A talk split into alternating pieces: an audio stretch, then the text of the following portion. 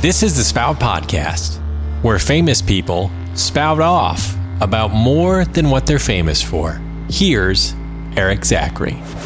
Let's just start with some facts 23 million monthly listeners on Spotify. Monthly.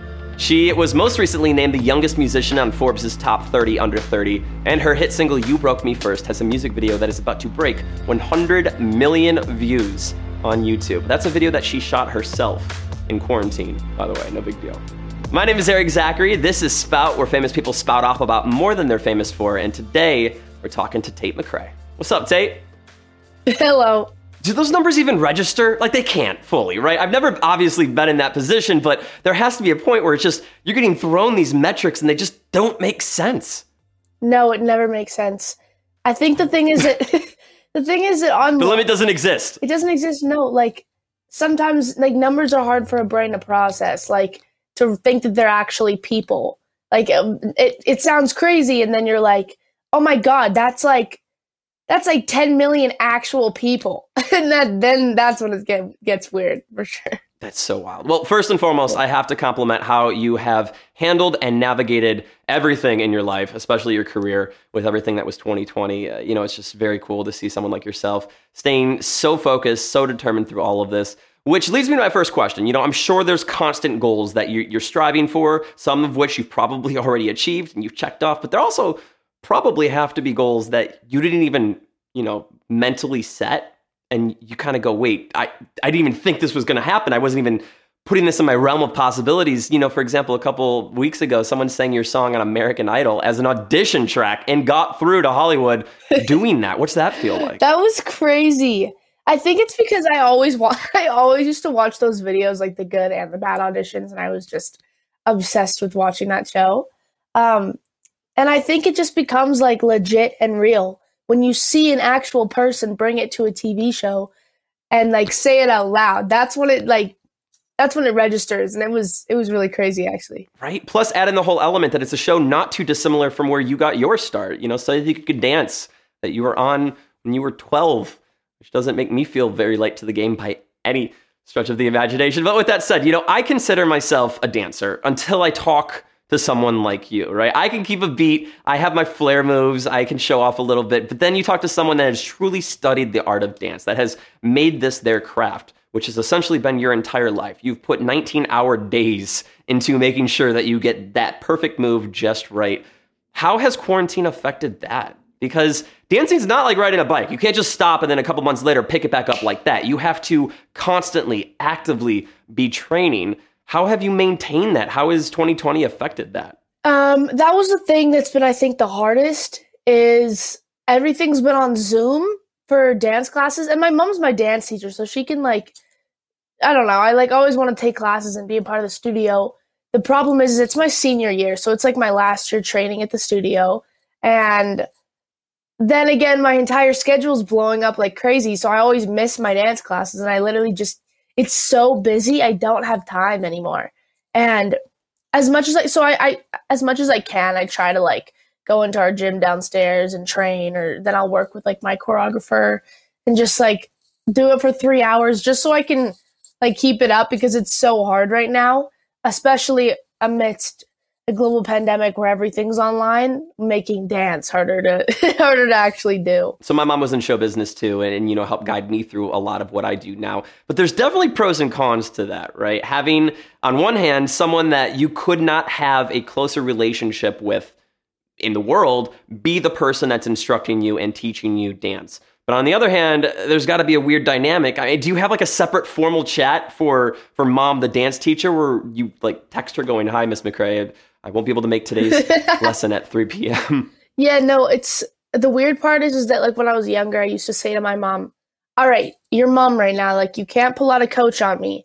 You can't you can't be giving me corrections or giving me, you know, critiques while you're being my mom." And I think that's the weird part is like there's that those two different roles in your life that are very important and are super influential and when they cross over sometimes it can get really really tricky and weird um, so i think we I, I dealt with that growing up my entire life but it's it's definitely gotten better now because she's getting super invested in the music industry and kind of just wants to be a mom and wants to get involved in other ways and Yeah. in that sense, and I've kind of taken on the dance myself. Yeah. So And as someone that's received so many accolades as of late, you know, for the career that you're currently building, not that that's not well deserved, but to me, it it makes sense that you're this successful because you are so hypercritical of yourself. I've seen the interviews, I've seen the post where you've made fun of, you know, your dance moves or your your songs of the past. And yeah, part of it's a joke, but part of it is very much the reason you are where you are right now. You know, you are so hypercritical of what you do and and that's only magnified by the fact that you're not just a singer. You are a real classically trained dancer. You know, you're not just critiquing, you know, did I hit that note? You're crit- critiquing your physical body movements and and the athleticism behind it as well. Oh, it totally makes the process like 10, 10 times more difficult because when you're filming a, a TV show and it's just like one performance that's only a two minute song, it's not just a two minute song because there's about 80 million dance moves stuck in that two minute song.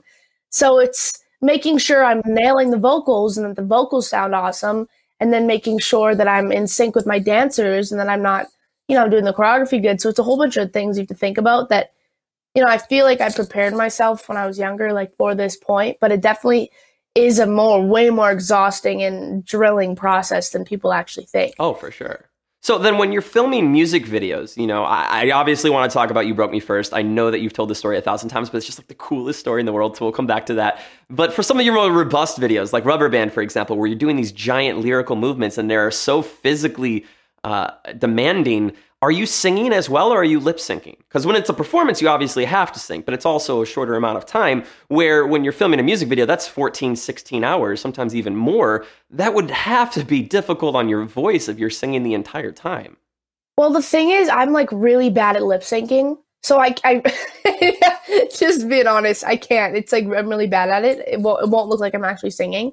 So I have to sing it out loud when I'm filming music videos for it to look somewhat real. So by the end of the day, I'll always have no voice because you're not even being like tone aware. You're just like screaming it because over it's over the music and you're dancing and it's just brutal for your vocal cords. You broke me first. Legit, it's like burning your vocal cords because it's all, all the emotions and everything, and it's yeah. I usually don't have any voice by the end of a music video shoot. but you power through it and that's what i think drawn my attention to you as a artist so much over the last year and change is watching you go from someone that was putting out a song a week that you wrote and produced yourself on youtube to putting out your ep to signing a record deal to singing a song that was written for you but you didn't have a hand in which you've never done before to this massive commercial success that was you broke me first a song that's still climbing by the way a year later congratulations Thank you.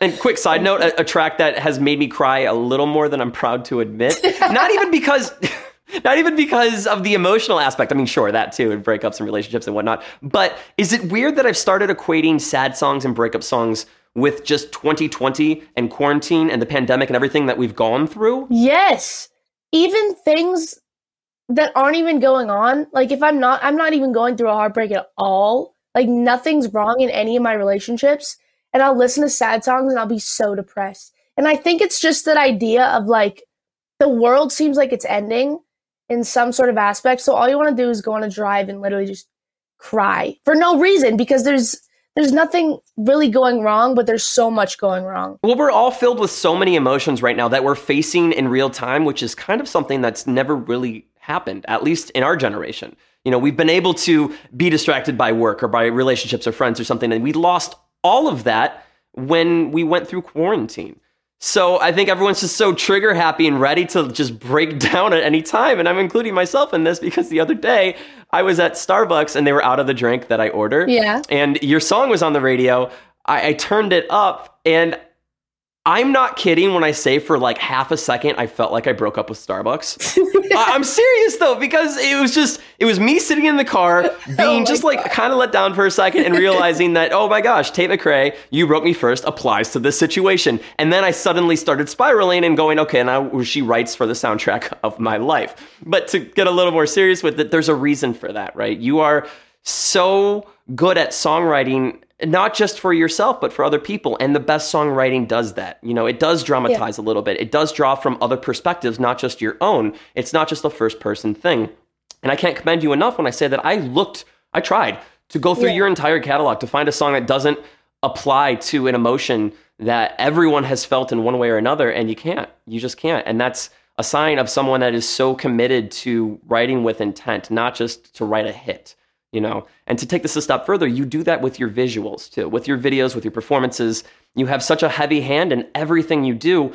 I gotta ask, have you received a director's credit yet? Um, no, I haven't. I usually am a huge part of like the whole the whole process. I'll be on every single call. Like the treatment, I'll start think, to finish. Yeah. I'll usually think of the treatment ideas. I'll write down blurbs, and then usually it's just like the director who gets the credit.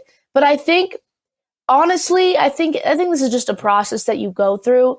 Is you realize the more you can do, the more confident you get on with like music video sets. And I'm like a pretty. I feel like I could take on a lot of roles, and I think that's just because I'm super direct in what I want um, Mhm. and I can multitask and you know work the job. Mhm. I really want to start taking on director roles just because I I know what I want already. I don't sometimes sometimes people just add another cook in the kitchen for no reason, and you know I think it, I think in the future I'm for sure going to try getting into that. But right now it's been a little. They're they're like a 17 year old directing their videos. Okay, so I have a very specific question about the You Broke Me First video, and I know you've told this story a thousand times, so we'll run through it quick, right? You were about to film the video for the song. You had to fly back to Calgary because of the pandemic. You had to go home and quarantine, but you still needed the video. The label hits you up and they go, hey, we need something, just figure it out. So you go to the top of a deserted parking garage, you tape your phone to the back of a car, car drives in reverse, and you film one take of you singing this song. I got this right, yeah? Yeah. Okay. So then my question is, as someone that films in public a lot, both for, for TV and I've tried the occasional TikTok, I am so hyper aware of whenever anyone else is watching me. I know it was the pandemic, but you're on top of a parking garage. Was there anyone else that saw you doing this? So the funny thing is, is um, so we were up there, and me and my friend were doing it on this. I don't, I don't even know if we were supposed to be up there. Hypothetically, allegedly, right? Never, you never admit fault publicly. Yeah, I- uh, hypothetically, I don't know if we were supposed to be up there. No, Hy- hypothetically, I don't know. And we were, we were on top. It was like really empty up there. The pandemic just broke, so it felt like a zombie apocalypse because no one was on the streets. And we, the, my friend like basically got in the car. I like put down my phone, set it all up. He started driving backwards, and after we had done like two takes, I got this man from like the top balcony. He basically screamed. I thought he screamed, "Stop doing TikToks," and and my friend thought he said, "Keep doing your cool TikToks." And I No. was like, "Dude, he's not going to say that." Like, as, as healthy as it would be for society if people just yelled out compliments and words of encouragement, that's probably not what he was screaming from the top of his balcony to a complete stranger. I was like, "That's definitely not a positive thing." When he screams at you from his balcony, like I was like, "All right, we gotta we gotta leave." I like the idea of this person, you know, screaming at you because of just being annoyed with these kids and TikToks and, and just being a crotchety old person. And then, you know, flash forward a couple months or even just most recently, finding the video on YouTube and going, oh my God, of all the people I could have screamed at, this is a video that was being filmed and now has nearly 100 million views on YouTube. You know. Okay, so I want to go back to dance now because the two are so intertwined, but I, I cannot stress this enough. You know, the, the research I've done on you, that is where all of this emotion comes from. You know, you have people, I'm sure, grilling you in interviews going, Where where does it come from? You're 17, you haven't had this much heartbreak yet. And it's going, okay, stop for a second because anyone that has done any kind of interpretive dancing, even just a little bit, even just taken a class, hell, even just watched a show, you realize and recognize that that is emotion. Mm-hmm. It's real emotion. You know, of course, there's mechanics of dance associated with it, but in order to properly execute these interpretive dances, you have to be feeling what you're doing. Yeah. So when you're songwriting, then does that come into play when you're writing line by line when you're in the studio? Are you already working ahead? Are the gears already turning of what you're going to be doing from a dance perspective? I mean, it really depends on the producer in the room. Like, if he starts cranking up the bass and the kicks and the snares, and he starts going off on that, I'm gonna not think about my song at all, and I'll probably just start dancing. Um, but that's why I kind of need to just listen to loops of guitar and stuff. So I literally have no no way of thinking about dance. Otherwise, I will think too much about it. So it's almost a distraction when you're writing if you, if you're not careful. Yeah, I tell I tell producers all the time, like, please don't put the drums in yet. I well don't want to hear them. Like I need when I'm writing, I just need something clear and simple because otherwise I would start thinking about other things and not my lyrics, which I think is the most important part. But I don't know, it just distracts me. So I, I need to always have just a guitar and nothing else. well, that makes so much sense, especially when you think about you've been songwriting alone for so long. So for you to go from that, you and your thoughts alone in a room to other people putting in their input and in songwriting in general, a lot of people don't realize this isn't just done with the same team again and again and again. It can be, but more often than not, you're rarely writing with the same person. You know, mm-hmm. you have multiple different people, all with their own uh, thought of where this song should go, and that's got to be a little bit unique for you because you haven't done that a lot. Yeah, it's it's it's been really interesting because I am super like I'll be the type of person that will turn off my camera and turn off my mute and I'll go and write a song by myself and then tell the other people in the room. I just You're just you're ghosting them and they're wondering if you're even still there. Where'd you go? That's the thing like I get really self-conscious when I just like am writing and throwing out ideas in front of people because no one likes them.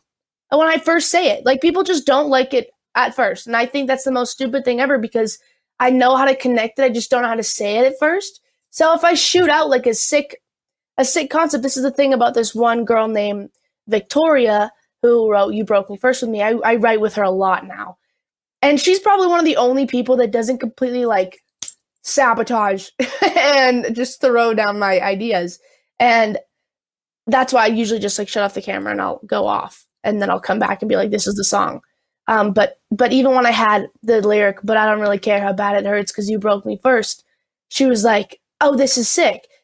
And usually people would hear that. That's the thing. People would hear that lyric and be like, you broke me first. That's so cheesy or like whatever. And, and then just throw it away. And then you leave these really, really strong ideas because they weren't thought about properly or because a 17 year old said it. Um, that's why it's like getting in the room with the right people. Yeah, and you so. handle it well. I'm sure people bring up your age all the time, and it is impressive. But also, you got to remember, it's not like you just started doing this. You know, you started writing songs on a somewhat professional level for a public audience when you were 13, even younger, you know. So if you were 28 and you started when you were 24, no one would be questioning this. But because you started when you were 13 and now you're 17, they're going, well, hang on, let's pump the brakes. She might not know everything yet. And that's just, that's not the case. You have the experience.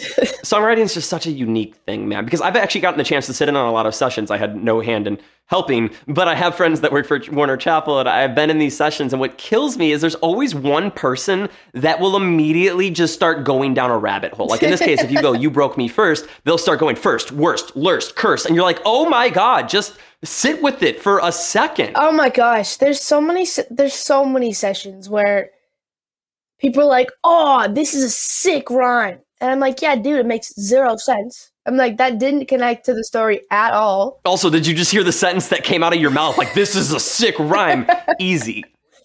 Yeah, there's a lot of things that there's a very specific songwriter process, and I hate getting into that because then you just end up writing a jumble of words that don't really make any sense, but it's kind of a love song and the exact same love song as every other one. Um, and so, I mean, there's that idea of where I will just sometimes close off and I'll start freestyling.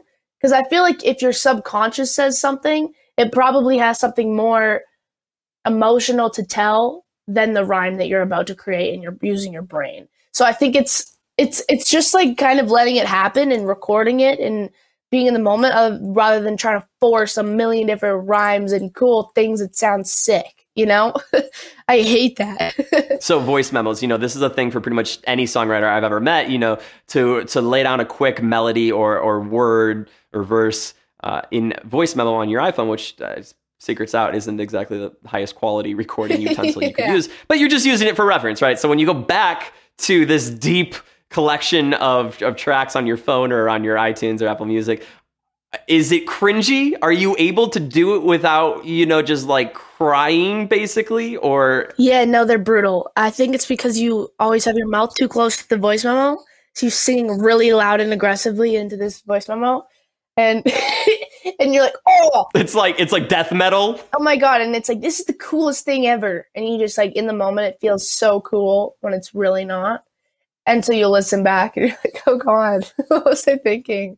Um, but yeah, I just have I don't even I can't even look back at it. There's so much in that phone. I don't even know. Speaking of looking back, you know, the YouTube, you've basically been journaling your life since your formative years. Are is there a video that specifically has too many views that you can't take it down now? People would just know, but in your heart you're like, I I really wish that this could just be unlisted right now. There's a lot of those songs. I mean, I decided to po- post this YouTube channel and do all this original songwriting when I was 13. 13 and 14 and 15 are probably the most dramatic stages of your life. Um, then I just decided to document it and share it with the world. So I mean, I basically just admitted to almost crying because Starbucks didn't have my order. So maybe, and I'm 29, so maybe not the most dramatic years of my life, but for for you, no, yes. yo, I try to I try to appreciate it. I'm like, all right, this is a growth. Like this is baby Tate. Like just respect it and be grateful. But I'm like, God, I was so annoying. And there's some things that will never get off the internet that have like 12 million views, and I'm like, uh, why did I write this song? Like I don't know, I don't know why I wrote it. Speaking of, you've talked a lot about the wall in your bedroom, right? This giant canvas where you've written down song ideas and emotions and, and, and scribbled moments and journaled things of your life on to inspire you on projects in the future. Does the wall still exist or have you painted over it? Um, I definitely painted over it. Oh no! Okay. it- Did, you took a picture though, right? I definitely took a picture. Okay, good, It was good, like good. it was talked a lot about. It was the problem was is that it wasn't just like little doodles and stuff. Like it was super dramatic quotes. So like I'd have people come into my room and I'd be like, just don't, just please don't, please don't look at this massive wall. I- Ignore the giant billboard in my room, please. Yeah, just don't look that way. No, I just literally I couldn't I, I couldn't deal with it. I was like, this is it's it wasn't even cool. It was just like quotes of like really like heartbreaking quotes that I'd found on like Pinterest and stuff. So it was like very really traumatic. I needed to get rid of it. Well, not for nothing though. It's not like it was just a decoration in your, your teenage bedroom. It, it wasn't supposed to be just angsty for no reason. You were using it as a tool. You were writing down thoughts and ideas and, and quotes so that you could continue to write. And it helped me write songs. Like I'd stare at this wall and I'd write songs. Like it was it was a very it was a big part. I think it was like a big part of my 13, 14, 15 early teen stage. I just needed to fresh start as I got older. Okay, so Post Malone, you've been very vocal about him being the dream collab, the person to work with, right? Yeah. And I'm not going to ask you, is it happening? Has there been an exchange? Is it being set up? Anything like that. I just want to know one hypothetical question. Would you rather work with Post Malone, songwrite with him in the studio, spend time, even remotely, Yeah. but never get a chance to perform it? Or would you rather perform with Post Malone live in front of a live audience and, and have that adrenaline rush, but it not be a song that you had a hand in at all? Oh, I would want to write with him. I would like I even if we're in different places, the idea of just being like I used to when I go into sessions, I'll sometimes pull up Post Malone songs and I'll just listen to them back to back because of his crazy melodies. And like he's got his melodies go so hard. If I could be inspired by like what he was singing, I feel like we could write something really cool. And I, that's just a dream of mine. Like even if it never got released, just to work with him would be cool. That's how I know that that that's how I know that you care. And I know that sounds cheesy, right? But I've I've gotten the chance to interview quite a few artists and and there's no fault on either side of it, right? Some people are in it for the experience, for the moments, and you're in it truly for the art of the songwriting, which I- I just I find so admirable. Speaking of posts now, now we got to get into it, right? You just got to announce that he's headlining Lollapalooza. You also will be on the Lollapalooza lineup in a world where you've spent most of your uh, official signed with a label career in quarantine, not doing a lot of live performances, certainly not for giant audiences. Are you nervous? Is it is it is it scary that you're going to be on stage at one of the biggest music festivals in the world, performing, dancing, doing it all? Yeah, I'm terrified. I mean, No pressure, by the way. Sorry, sorry I should have should have prefaced that. But It's gonna be scary. I mean, I'm I, I don't get a lot of nerves. I think for performing just because I have done it for so long. But when it comes to singing, it's a whole different ball game. Like I I feel like I can I can dance in front of a huge crowd, but I just don't know for singing. I've never really done it. you're gonna kill it, though. I know we don't know each other, but just you know, to have a conversation one on one with someone like this, I can already tell you are going to do so many amazing things. Not that you haven't already, it's just going to continue. And I, I am so excited to continue to get to watch the success and see it happen in real time. Now, before I let you go, though, we got to address it. You know, as a classically trained dancer, someone that has studied this art for so much of your life, Yeah. how do we feel about TikTok dancing? Is there a TikTok dance move that you wish didn't exist? Uh, there's a lot of TikTok dance moves I wish didn't exist. we don't we don't need to call any of them out. We don't want to make anyone feel bad, but it just I, I would imagine there's got to be a point where you're like going, okay, uh, flossing while cool isn't professional dancing. I think okay. Here's the biggest thing: is I think TikTok dances are super fun, and I like I do them too. Like I, they're fun, and I do them with my friends, and it's like a it's like a cute challenge. I think it's like really cool, but I do hate when people say this is dancing because it's not. Because it's like you know, dancers train. It's like saying you're a gymnast and you can't do backflips and all these like crazy things. It's like as a dancer, you train your whole life to be technical and to have all these different techniques and you know it work a lot of wor- hard work and i think tiktok moves are like what any like my parents do them like Yeah, it's fun, it's movement, it's a release. It's just it's not quite the same as professional dancing. yeah it's like party dancing Right, with that party dancing. I like that. Party- With that said, has there been a specific TikTok trend that you are almost frustrated because you didn't get it as quickly as you thought, you know, you should have been able to? I mean, these these dances sometimes you think they're gonna be so easy and they're not. they're like a lot of moves put together. Tate, you're awesome. This is our first time talking. I already feel like we've known each other. I can't wait for the next conversation, potentially at Lollapalooza. You never know. Uh, but in the meantime, I'm excited to see all the continued success and, and everything that's happening for you. It's, it's it's really awesome to see. So nice talking to you. You too. All right, that is it for today's episode of Spout. Do not forget, we are putting out new episodes every single week. Very pumped for everyone and all of the guests that are on the way. So don't miss out. Don't risk it. Click subscribe, turn on the bell notification icon, maybe send a carrier pigeon to yourself, whatever you have to do to make sure that you are ready to go the instant that a new episode drops. See the full conversation at Spout Podcast on YouTube. Follow us at Spout underscore podcast on IG, Twitter, and TikTok. Plus now, Spout Podcast on Clubhouse. Next week, Finneas spouts off. what usually happens is I send him the song and I'm like, I have this crazy idea for video, and I tell him, and he's like, nice, nice, and then he sends me an idea, and I'm like, well, that's way better, and then we just do what we just do whatever he says. My cost projection for my concept would be like six million dollars, and his his is like not six million dollars. Be sure to listen to the next Spout Podcast on Apple Podcast, Spotify, or wherever you get your podcast. The Spout Podcast is presented by Alpha Media, produced by Gorilla Sound, hosted on Sounder FM, and created by Phil Becker. Spout.